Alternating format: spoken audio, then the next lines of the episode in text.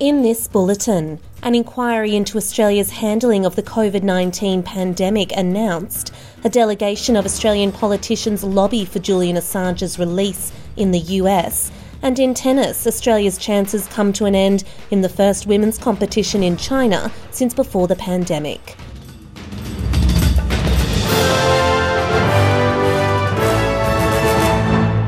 With all the latest headlines from the SBS newsroom, I'm Katrina Stewart.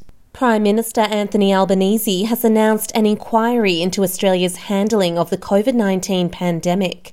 It will investigate ways of providing broader health supports for people impacted by COVID 19 and lockdowns, international policies to support Australians at home and abroad, and support for industry and businesses. It won't examine actions taken unilaterally by state governments. The Special Commission of Inquiry will be formed of three members an economist, an epidemiologist, and a public administration expert. Mr Albanese says it's important to be more prepared for next time. But we need to examine what went right, uh, what could be done better with a focus on the future. Because the health experts and the science tells us that this pandemic uh, may well be, indeed, is not likely to be the last one that occurs. So that's why better preparedness is very important. So the inquiry uh, that we're announcing today uh, will look at as well the more than 20 inquiries that have already happened. The inquiry is expected to report back to government after a year.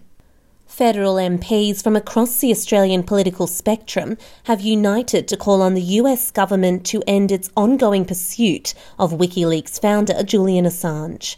Nationals MP Barnaby Joyce, Labor MP Tony Zappia, Teal Independent Monique Ryan, Liberal Senator Alex Antic, and two Green Senators, Peter Whish-Wilson and David Shoebridge, are in Washington, D.C. to lobby the government to abandon its extradition proceedings against Assange. The WikiLeaks founder is facing historic allegations of espionage. The delegation has scored a number of meetings, with Mr. Joyce assuring the trip is going well. Obviously, justice comes from, from a fair oversight, a fair oversight of the facts, and Australians believe in a fair go. And you know, we want to make sure that people clearly understand we did not come here to pick a fight. We came here to present a case and to lobby for an outcome Australia has become one of the first in the world to sign a landmark treaty to protect vast swaths of the ocean which no country officially owns. Foreign Minister Penny Wong made the announcement at the United Nations General Assembly in New York early this morning. The legally binding agreement puts in place protections for large parts of the ocean that lie more than 200 nautical miles offshore. Only 1.2% of these waters, called the high seas, are protected.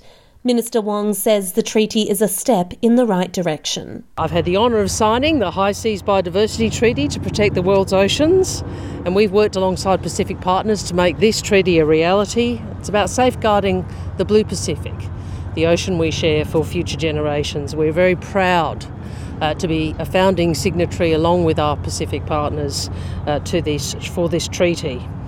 It shows that the multilateral system is still delivering, uh, notwithstanding uh, some of the challenges. And for the first time, Australia's High Commission in the United Kingdom has hosted an Aboriginal and Torres Strait Islander fashion show. The event held during London Fashion Week gave an opportunity for six First Nations designers to show off their labels to industry chiefs and influencers.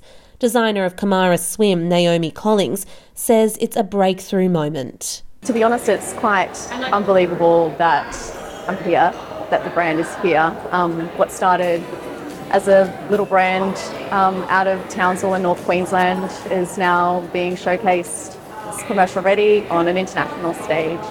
And in tennis, Daria Saville has recovered from a tough first against Magda Linette to push the top seed hard, but her run in the Guangzhou Open has ended at the last 16.